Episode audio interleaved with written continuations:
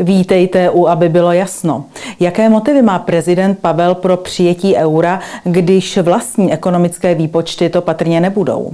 Je předsedkyně klubu ANO Alena Šilerová hlásnou troubou ruské propagandy, jak tvrdí Markéta Pekarová? Mají za sebou to nejhorší i ti občané, kterým pěti koalice loni snížila valorizaci penzí? A jak dopadne mimořádná schůze sněmovny ke korespondenční volbě, kterou dnes svolala Markéta Pekarová Adamová na příští týden? I o tom bude řeč. Ve studiu je se mnou zkušený politik, bývalý předseda poslanecké sněmovny, v současné době předseda ústavně právního výboru poslanecké sněmovny a místo předseda Hnutí Ano, pan Radek Vondráček. Dobrý den. Dobrý den. Eh, pane poslanče, vraťme se pár dnů zpátky. Premiér Fiala byl ve svém vánočním poselství nesmírně optimistický a říkal, že to nejhorší máme za sebou a že v letošním roce přichází naděje. Eh, jak vidíte situaci České republiky vy? Máme skutečně to nejhorší za sebou? Já právě jsem ani pana premiéra nekomentoval, protože já nevím, z čeho vycházel a jak určil okamžik zlomu. Protože já zatím žádný okamžik zlomu nevnímám, ta situace je setrvalá, tak bych možná pochopil, že to byl výhled do budoucna, že bude líp. Mimochodem, to jsme před časem říkali my, teď říkáme zase bude líp. Mm-hmm. Až se změní politická sestava v České republice, nevím. Ptal bych se ho na zlomu. Kdy podle něj nastala nějaká zásadní změna? Protože ta nálada ve společnosti je spíš taková, že vnímáme tu ztrátu konkurenceschopnosti České republiky na venek. Nás pořád krmí nějakými čísly, ale přece stačí se podívat eh, k sousedům. A dnes, když si někdo rozhodne, že bude investovat a stavět eh, nějaký nový závod, jde do Polska. Mají tam lepší infrastrukturu, levnější energie, lepší daňové podmínky. A tak bych mohl pokračovat. Já si pamatuju, že jsem jednou byl na samitu V4, co by ještě předseda, a maďarské předsednictvo tam tenkrát udělalo brožuru porovnání těch čtyř zemí. A já jsem jim říkal, to je propagace České republiky. My jsme byli ve všech ukazatelích nejlepší. Kromě snad turistického ruchu, protože Polsko je opravdu větší. Ale co se týče nezaměstnanosti, HDP eh, eh, a dalších, dalších čísel, my jsme na tom byli nejlíp. A sami ti Maďaři, teďka nedávno jsem se s nimi bavil, říkají, no my jdeme nahoru, my se zlepšujeme a, a vy stagnujete, vy prostě, my vám jdeme naproti, ono se to nakonec srovná. A samozřejmě to mě mrzí jako Čecha, myslím si, že tahle vláda málo prosazuje české zájmy a české, česká specifika té naší ekonomiky. Já se zastavím ještě u jedné skupiny, a sice u seniorů. Eh, těch se hnutí ano mohutně zastalo, podalo ústavní stížnost právě k ústavnímu soudu v souvislosti s tím, že pěti koalice loni snížila valorizaci důchodu. Ta stížnost se začala dnes projednávat. Typnete si, jak to dopadne u ústavního soudu? Já jsem se podílel na zpracování části té, eh, toho podání, která se týkala procesu v poslanecké sněmovně. Já bych si opravdu přál, aby ústavní soud se konečně vyslovil k tomu, co se tohle volební období děje, že tam dochází úplně jednoznačnému, naprosto mm, už nezakrytému porušování jednacího řádu, což je zákon. Což už v minulosti několikrát ten ústavní soud skonstatoval, ale vždycky řekl, že sice zákon byl porušen, ale nedosáhlo to takové intenzity, aby byla porušena ústava. A já si myslím, že v tom konkrétním případě té důchodové novely už se sečetlo tolik těch porušení zákona, že byly kráceny, eh, kráceno vystoupení poslanců, ačkoliv vlastně proto není jednoznačně, tam není nikde napsáno v tom jednacím řádu, že to vůbec jde při té legislativní nouze. Zneužití stavu legislativní nouze. Eh, hlasování určitý čas, když ještě byla přihlášena určitě polovina poslanců, včetně mě, jestli si dobře vzpomínám ačkoliv jsem se připravoval, dokonce jsem se obrátil na experty, kteří mi pomáhali s tím, s tím příspěvkem, s tím projevem a vůbec jsem nemohl zasáhnout do diskuze. Tam se sečetlo těch věcí opravdu víc a myslím si, že ta intenzita je taková, že ten ústavní soud by měl zasáhnout. Ale tam je to prostě na názoru. Já si vzpomínám, jak vystupoval pan pan doktor Winter, který nyní už ústavní soudce, který to komentoval vždycky eh, způsobem, že se přece eh, o nic zásadního nejedná. Tak uvidíme, jak bude teď rozhodovat jako ústavní soudce. A druhá věc je potom to samotné posouzení vlastně retroaktivity toho, toho zákona. Tam si myslím, že máme ty argumenty silné. Hmm. A já už jsem to říkal víckrát, já věřím v právní stát. Já věřím, že jsme právní stát a opravdu si těžko, těžko umím představit tu argumentaci proti našemu podání. Já ještě zůstanu malinko u toho premiérova projevu. On také avizoval, že v letošním roce porostou reálné mzdy. Vy jste říkal, že neznáte bod zlomu, ke kterému pan premiér měří takové to bude líp. Porostou nebo neporostou podle hnutí ano reálné mzdy v letošním roce? Tak za prvé odkud, protože reálně poklesly. Jestliže někdo říká, že zpomaluje inflaci, mě vždycky to trošku i říká, zpomaluje se tak růst té inflace. To nikdy už, my jsme za ty dva roky snad eh, kumulativně nám zdražili ty komodity o 30%, jestli se nepletu. Máme tady nedaleko ekonomku, tak, ano. tak musím být opatrný na ta čísla. A takže nám reálně poklesly, tak jestli se budou pomalu vracet k té úrovni, která byla, za za předpokladů, které tato vláda má, za predikcí, které tato vláda má. Když sama vlastně v tom odůvodnění třeba daňového balíčku psala, že se předpokládá, že dopad daňového balíčku bude, že dojde k poklesu HDP. Já nejsem ekonom, já to vnímám intuitivně, laicky, snažím se studovat ty podklady a já si zdaleka nejsem jistý, protože okolní svět nespí, okolní svět se vyvíjí a vliv na to má spoustu věcí, kde vzal pan premiér tu stoprocentní jistotu, že tomu tak bude. Může se stát zase cokoliv. No a přinočím za to může krize nebo babiš. Oni to mají o něco jednodušší než my. Eh, další, kdo rozbouřil svými slovy společenské vody a i politické vody, byl prezident Petr Pavel, eh, který v novoročném, novoročním projevu vyzval k tomu, aby Česká republika začala dělat konkrétní kroky k přijetí eura. Hnutí ANO je dlouhodobě proti přijetí eura. Eh, bylo tomu tak už i v roce 2013, když masivně vstupovalo do vysoké politiky, ale jaké jsou teď, v roce 2024, vaše argumenty proti přijetí eura?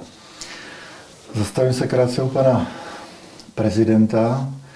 Já v podstatě nevím, co ho vedlo k tomu, že to tak jednoznačně zmínil v tom projevu. Já jsem to komentoval ne na začátku, že já už jsem několik měsíců vnímal takovou přípravnou dělostřeleckou mediální palbu na téma euro. Že to téma se nevynořilo z ničeho nic.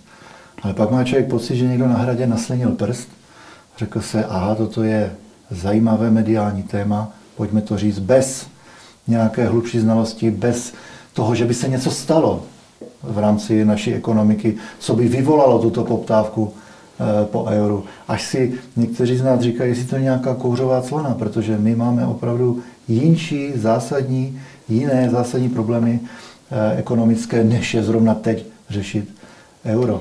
Euro se má řešit v dobách prosperity, v dobách, kdy prostě na tom je ten stát dobře, ale proč to vytáhli zrovna teď? Já si myslím, že to je spíš odvedení pozornosti. Jiný důvod to nemá. A vaše otázka, proč ano. teda? No, zase nemáme celý e, dlouhý pořad. Stačí, stačí tři, tři hlavní důvody. Protože určitě to máte nějakým způsobem zargumentované nejenom politicky, ale i ekonomicky. Určitě a jsou na to povolanější a osobně si myslím, že když naše česká, že naše česká koruna nás svým způsobem chrání před různými výkyvy, můžeme ji používat. Je to jeden z nástrojů, eh, který ta země má na to, aby se vyrovnávala třeba s nepříjemnými vlivy eh, v zahraničí. Ta monetární politika je důležitá. A my se ji vzdáme do Bruselu, do Frankfurtu. A v tom Frankfurtu rozhodují v rámci celé Evropské unie. A jak se ukázalo, ty potřeby toho jihu, severu, západu a východu jsou různé. Univerzální měna neexistuje. Někde jsem, někde jsem slyšel někoho říct, že je to kotva, že nás to ukotví více na západu. Na západě, já nevím, jestli to už není spíš kámen na krku eh, za situace, kdy ta česká ekonomika je těžce eh, zkoušená, my žádnou kotvu nepotřebujeme, my jsme zakotvení Evropské unii, eh, ve strukturách NATO a euro je gesto.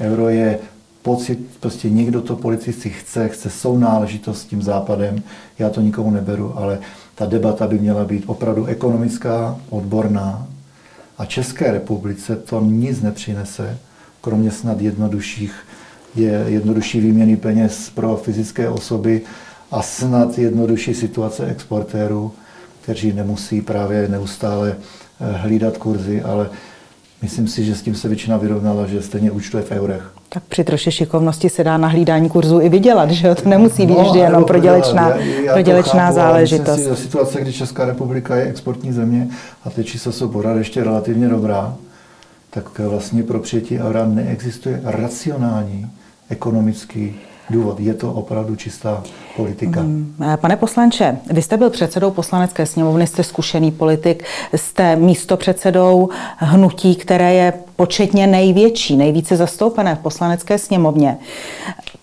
Řekněte mi, napadlo vás někdy vůbec hnutí ano, vždycky, když se otevírají přístupové smlouvy, když přistupuje nějaká země k Evropské unii, nebo když se s těmi smlouvami něco děje a teď je třeba velký tlak na otevření přístupových smluv, tak využít ten moment k tomu, abychom se z té povinnosti přijmout euro vyvázali?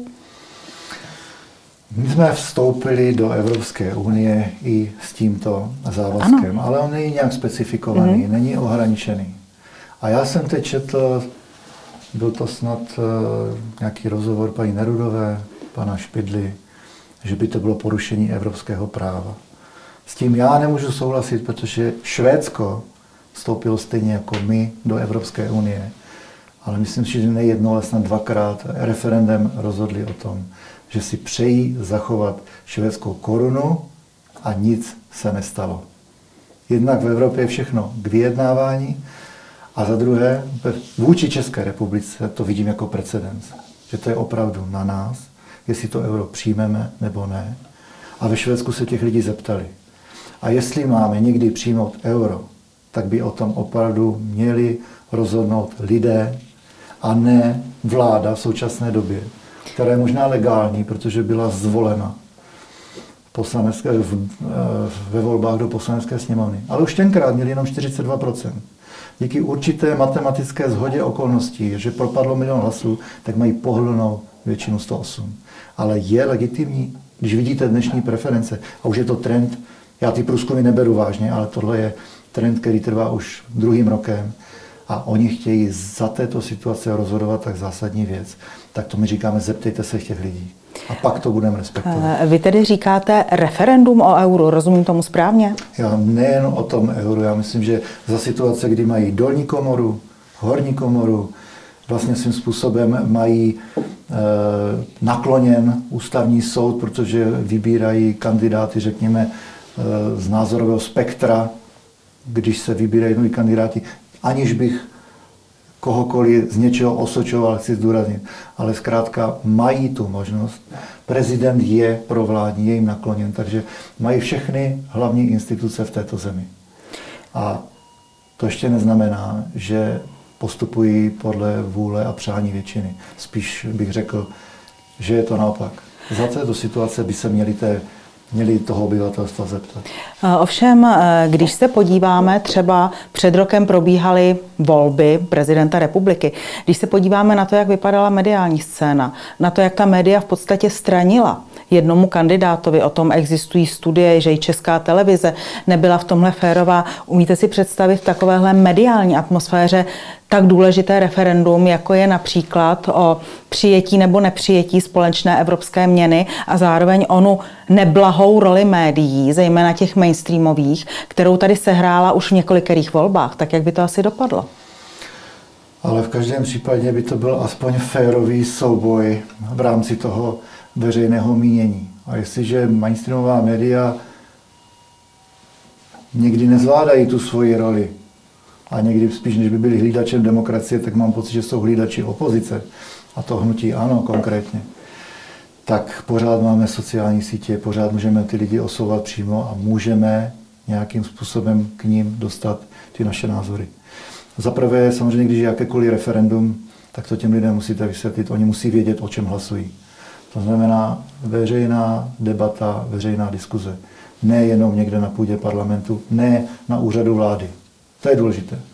No a pak bychom si, pak, pak bychom prostě respektovali, my to asi možná neumíme, my jsme respektovali to, co rozhodne referendum. Vemte si, vemte si Brexit.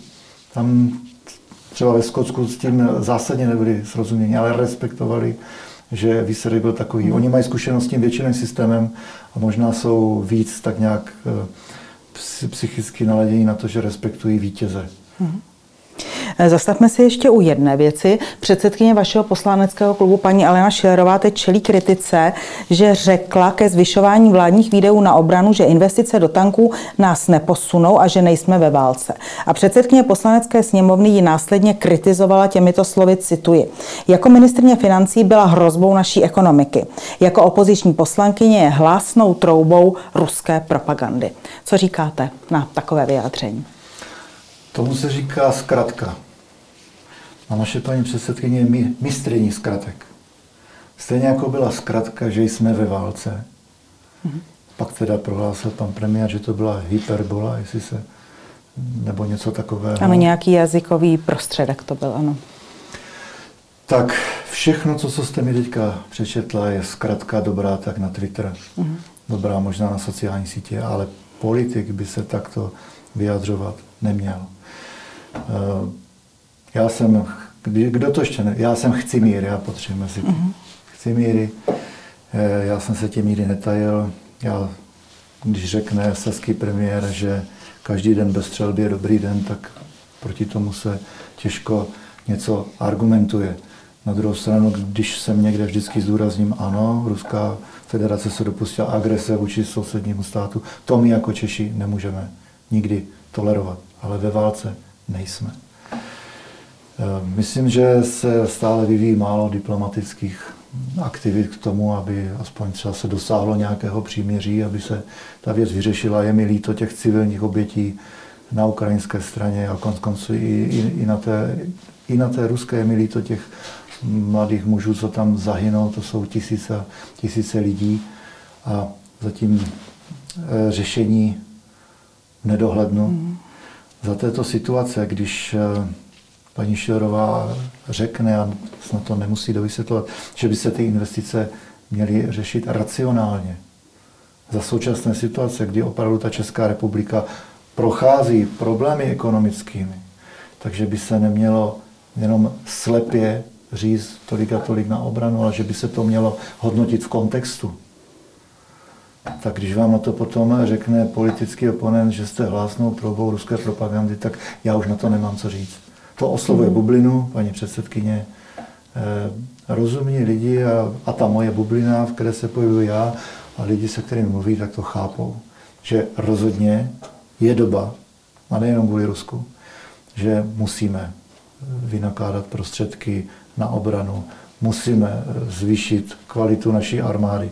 Prostě ten svět se mění, svět je složitější, ale dělat to slepě v podstatě, jako kdyby, až řekl bych, eh, aktivisticky, ale ještě to spojit s touto propagandou, tak já si myslím, že to, když se paní eh, Šilerová vyjadřuje, tak řekne racionálně a pragmaticky, tak to je snad dobře, ne? Mě spíš vadí tady ty eh, prohlášení o ruské propagandě, hlásná trouba. Ti, co byli na Václaváku, tak byli Varšavská smlouva a tak bych mohl pokračovat. Um, víte, mě by zajímala jedna věc. My neustále čteme novinové články, eh, že z důvodu bezpečnosti nebo utajení se nedozvíme, kolik zbraní bylo nakoupeno, kolik zbraní bylo vyvezeno a tak. Máte vy jako poslanci, jako volení ústavní činitelé, eh, ta čísla? Víte vy, eh, za kolik se nakupují zbraně? Víte vy, kolik zbraní se vyvezlo na Ukrajinu? Máte informace o tom, co se s těmi zbraněmi děje? Jestli třeba ty zbraně nemohou částečně přijít do nepovolaných rukou? Máte takové informace? Já ty informace nemám, ale myslím si, že nemají ani kolegové z těch příslušných výborů. Z bezpečnostního, z obraného, že ta konkrétní čísla se neustále snaží nějakým způsobem získávat. Není to úplně moje tematika jako člena ústavně právního výboru, ale pokud vím, tak mají problémy i mý kolegové získávat konkrétní data.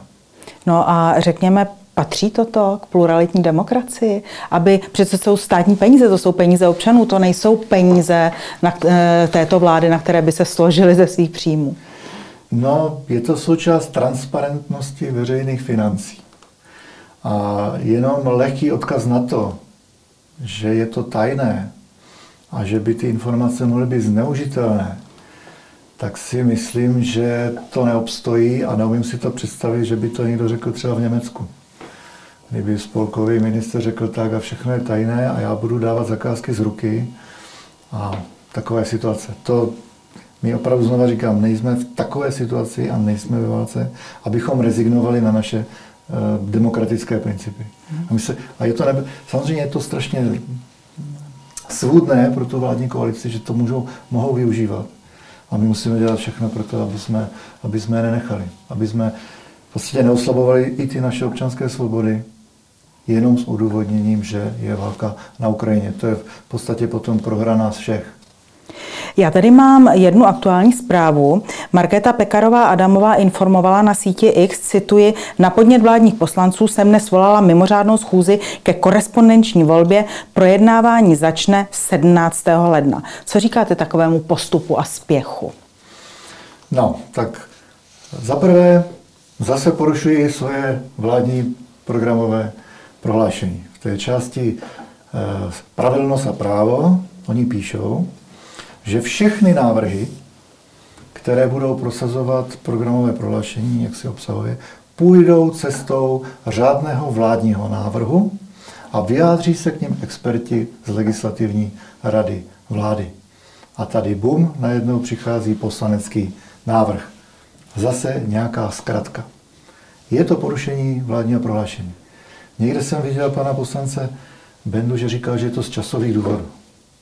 No tak když se nemusí plnit sliby z časových důvodů, tak já už nevím, co na to mám říct. Takže už jenom to samotné podání je porušení vládního prohlášení. Neříkám, že to dopředu neavizovali, ale chybí absolutně debata vůbec o té korespondenční volbě. Zase. Pojďme, pojďme o ní chvilku hovořit.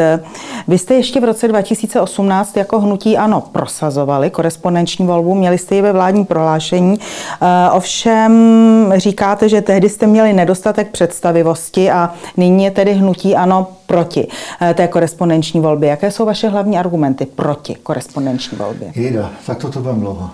Já já mám těch, protože se tomu věnuju dlouho a čím víc se tomu věnuju, tím víc mi chodí analýzy, co je na té korespondenční volbě špatně. A nechodí mi argumenty pro, ty jsou pořád stejné. V podstatě jde o usnadnění voleb pro krajně, o snížení jejich nákladů, co se týče přístupu k volbám. Protože, znovu zdůrazním, oni volit mohou, jenom musí cestovat někde na zastupitelský úřad. Nejvíce krajanů máme v západní Evropě. Tam to není vůbec žádný problém. Ta cesta je zhruba porovnatelná, jako když já musím jet odvolit z Prahy na komunální volby, abych to, abych to stihnul. Problém je ve velkých státech. A já pořád říkám, proč to napřed někdo neskusí třeba rozšířit eh, konzulární pracoviště. Když jsme třeba měli mistrovství světa eh, Evropy ve fotbale, tak čeští fanoušci mohli volit v Unimo Buňkách u stadionu. Zřídilo se tam dočasné pracoviště. Samozřejmě ta hostitelská země s tím musí souhlasit ale není pak ohrožený ten systém. A já pořád říkám, ty, svobody, ty volby musí být tajné, musí být osobní a musí být svobodné. A tyhle, tahle tři kritéria ta korespondenční volba nikdy nemůže dosáhnout. To je fakt, který položíme na stůl a teď se bavme, za jakých okolností by třeba ten princip mohl být oslabený. Ale pozor, v té, v té ústavě není nikde napsané důvěra ve volby jako chráněná hodnota výslovně. No ale ona je důsledkem těch tří.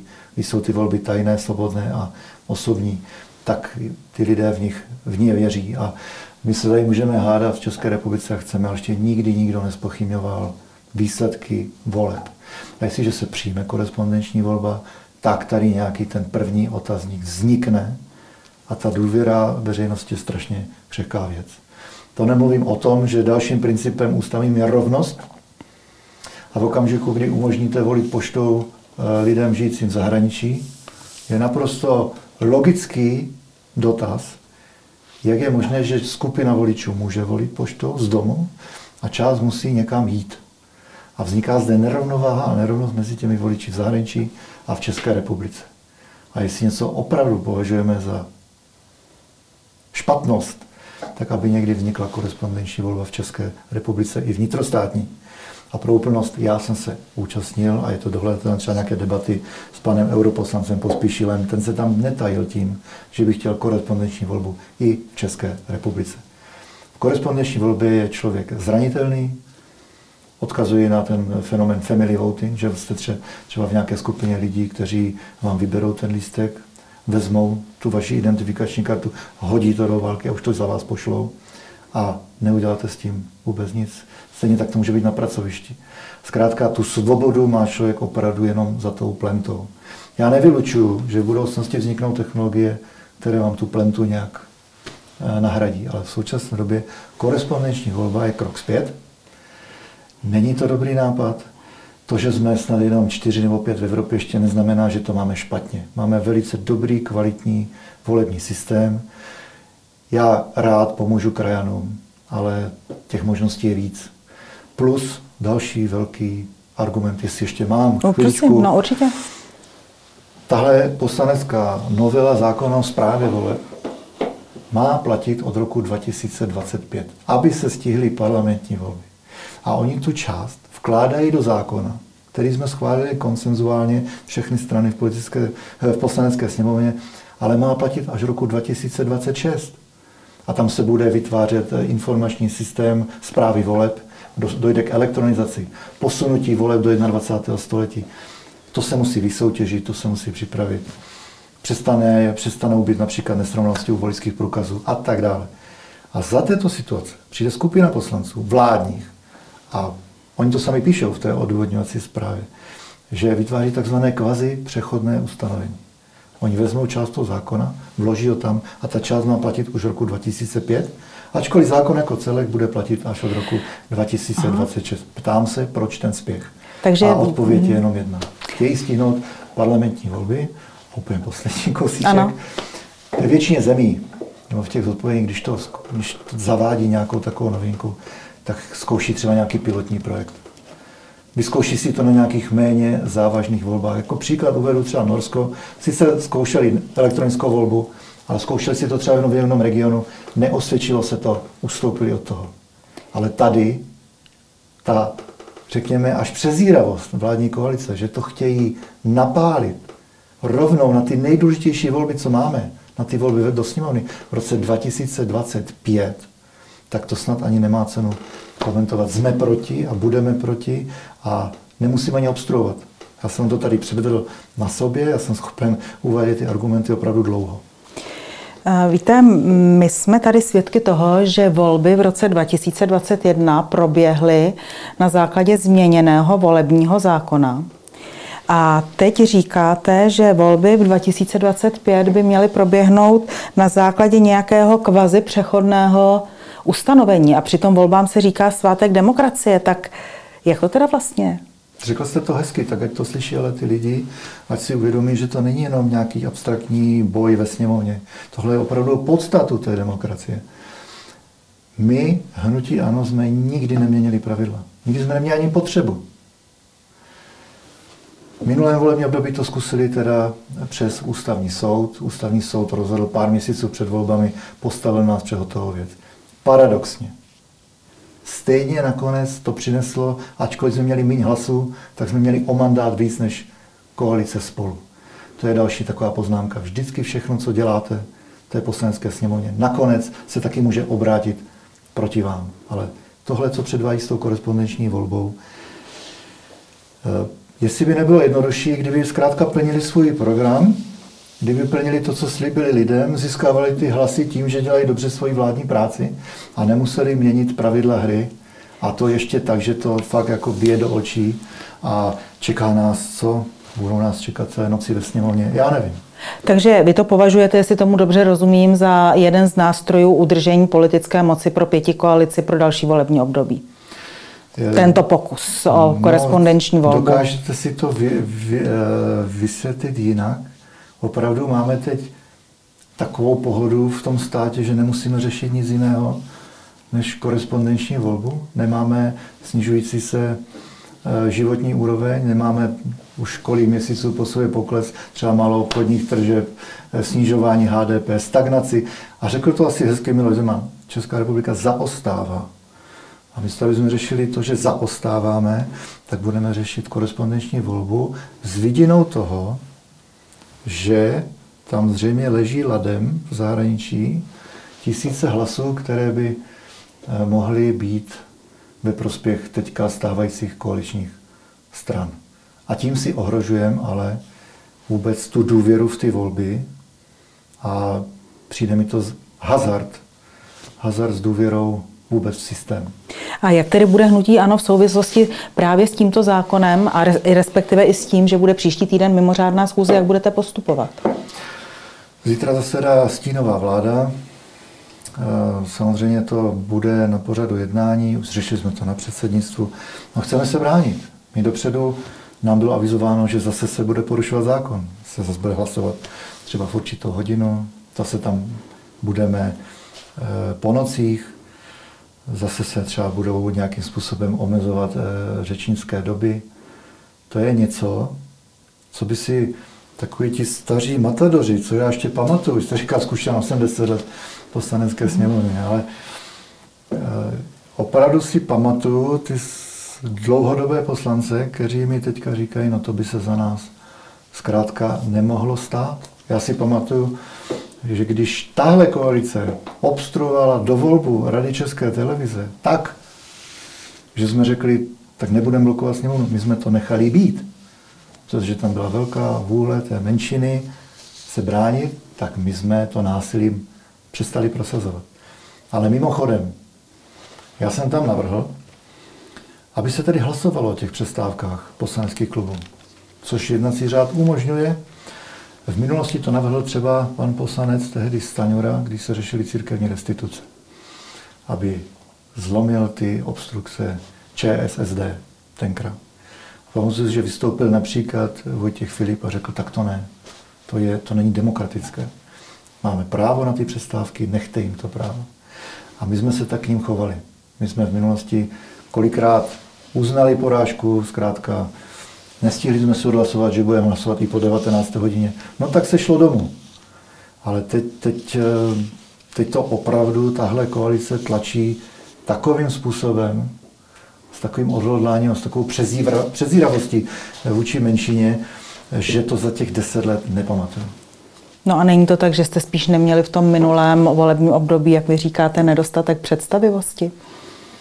No já jsem, asi jsme to málo řešili mocensky. Prostě jsme opravdu, aspoň já teda, když jsem byl předseda sněmovny, tak jsem si opravdu myslel, že jsem e, předseda všech.